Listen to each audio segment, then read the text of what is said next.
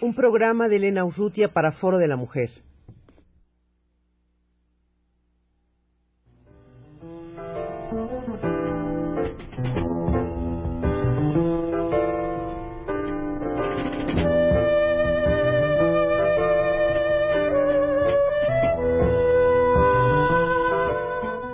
Foro de la Mujer.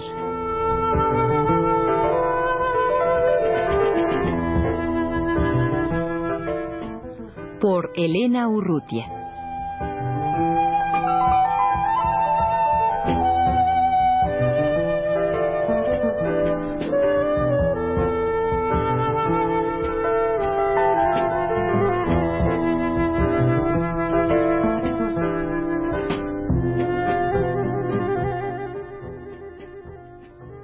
Virginia Sánchez Navarro es fundadora del Cuarto Creciente y ahora está aquí en los estudios de Radio UNAM para hablar no solamente de Cuarto Creciente y la transformación que ha sufrido en los últimos tiempos, sino también para hacer una convocatoria a un tianguis, tianguis que se va a celebrar el Día de la Mujer el, el próximo 8 de marzo.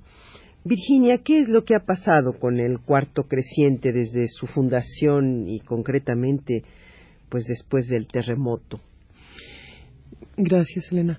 Mira, después del terremoto tuvimos que enfrentar el hecho de que varias compañeras que formaban parte del colectivo perdieron casa y lo que hacía entonces sumamente difícil su participación militante y tenían entonces que, enfrentar su problema personal.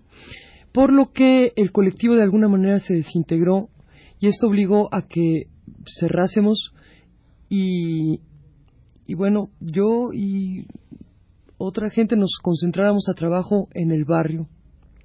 Entonces, mm, eso fue muy interesante porque nuestra participación directa en la organización de las compañeras damnificadas aunque fue un trabajo más amplio, fue un trabajo de comunidad, eh, valió para que ahora el nuevo colectivo esté integrado por varias compañeras que son del barrio. Entonces, recién en enero eh, abrimos de nuevo nuestros, los servicios que ofrecemos y en febrero, desde febrero están funcionando ya seis talleres con bastante éxito y en marzo van a crecer a diez talleres. Y también abrimos hace dos semanas la cafetería que está funcionando los viernes de nueve a una de la mañana y la biblioteca sigue funcionando de cuatro a ocho de la noche. Virginia, ¿estos talleres de qué son? Mira, tenemos talleres sobre qué es la violencia patriarcal, talleres de sexualidad, talleres de defensa personal, de mecánica automotriz, de aeróbics, de danza. Mm, debe quedar alguno por ahí.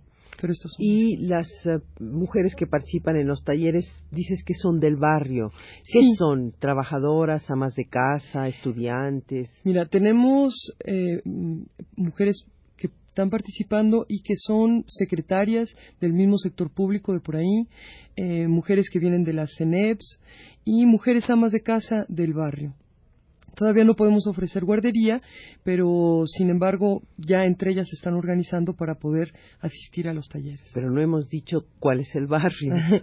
ah, es el centro, el mero centro de la ciudad. Atrás de Catedral. Atrás de Catedral, entonces como barrio pues es barrio centro y también está un paso de la Morelos y de la Guerrero y de la Candelaria y esto. Virginia, ¿y esta convocatoria para, para el Tianguis de la Mujer del día de el 8 de marzo, ¿En, qué consiste? ¿A quién se convoca? ¿En dónde va a ser? Mira, el 8 de marzo, como sabemos, es el Día Internacional de las Mujeres. Em, este año hemos decidido hacer un... Bueno, va a haber muchas actividades a lo largo de la semana del 3 al 7.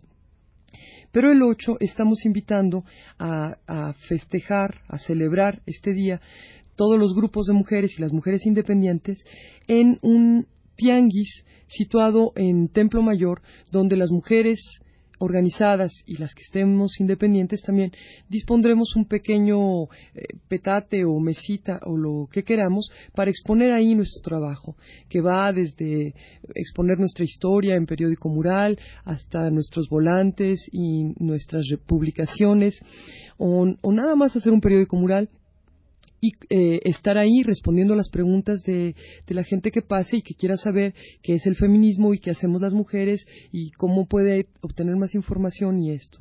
Entonces, también habrá exposición de lo que hacemos en los diferentes talleres, sociodrama, música, etcétera. Entonces invitamos a, a todas las mujeres estudiantes, investigadoras, a las mujeres amas de casa, a las mujeres organizadas en grupos, a las que eh, tengan ganas de acercarse a los grupos, a venir y a participar en el tianguis o venir y preguntar. Si quieres contamos un poquito lo que es el 8 de marzo. valdría la pena, sí, porque todavía desgraciadamente sigue habiendo uh, ocasiones en que se celebran dos días de la mujer y esto crea confusión. Sí, mira, eh, la historia del 8 de marzo es la siguiente. El 8 de marzo de 1908, eh, en Nueva York, las 129 obreras del textil de una fábrica que se llama Cotton se mm, levantan una huelga pidiendo reducción de jornada de trabajo, mejores condiciones de trabajo, etcétera.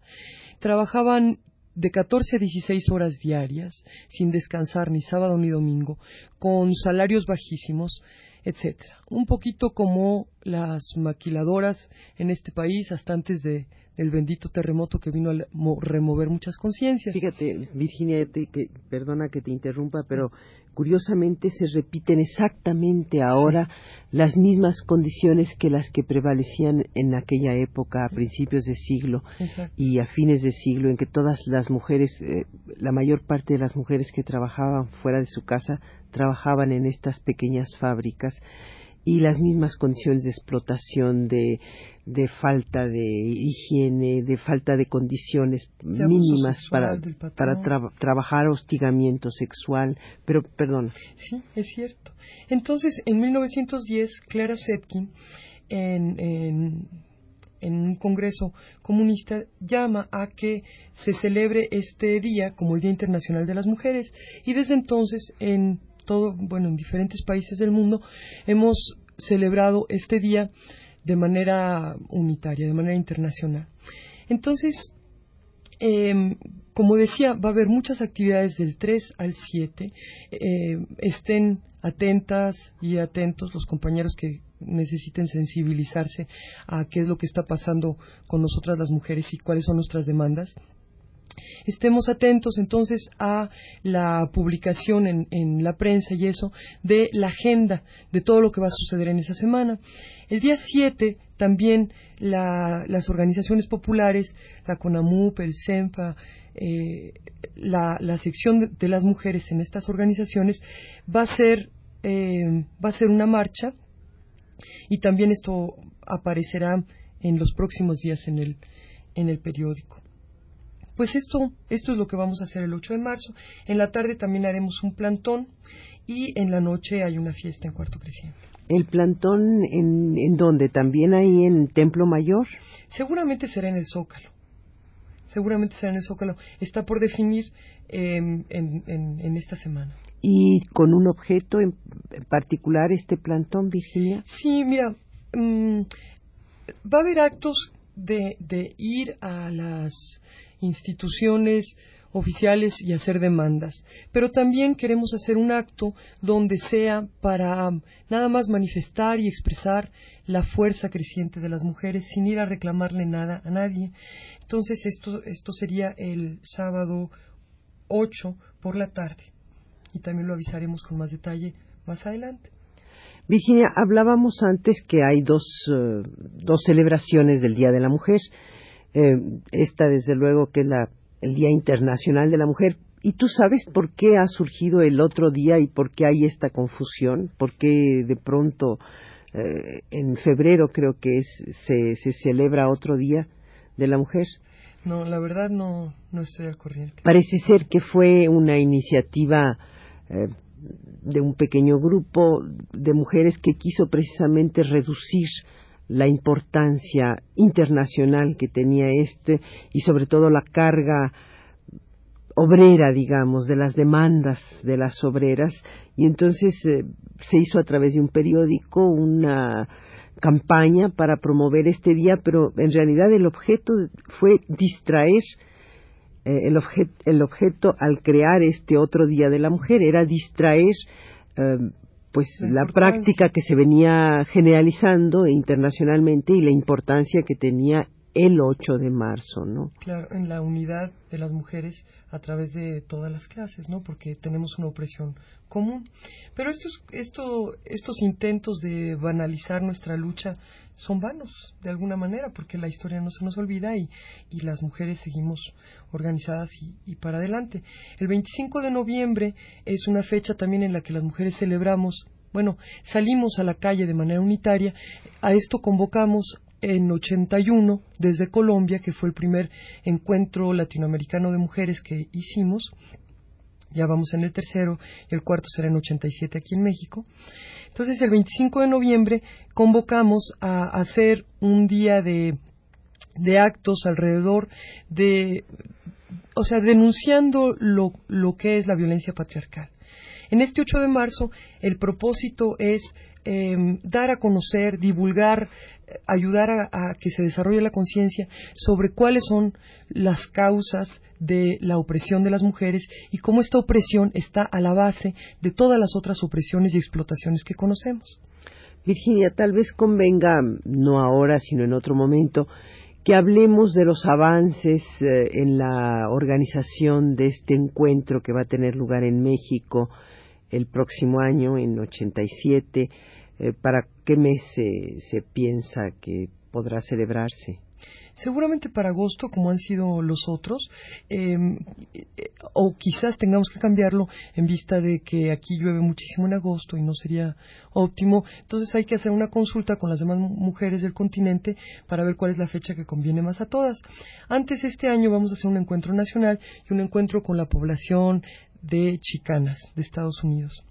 Eh, también me gustaría decir que para información de los actos alrededor del 8 de marzo, todos los grupos estamos eh, nucleando la información en cuarto creciente y el teléfono es 522 61 99. Y la dirección, como ya saben, es licenciado Verdad 11 Interior 8.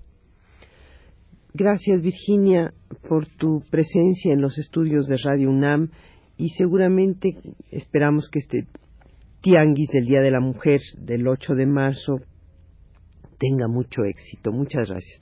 Gracias a ti, Elena.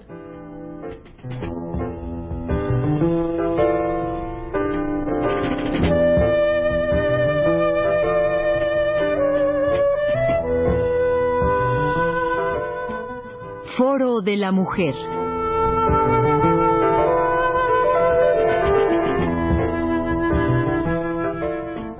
Por Elena Urrutia.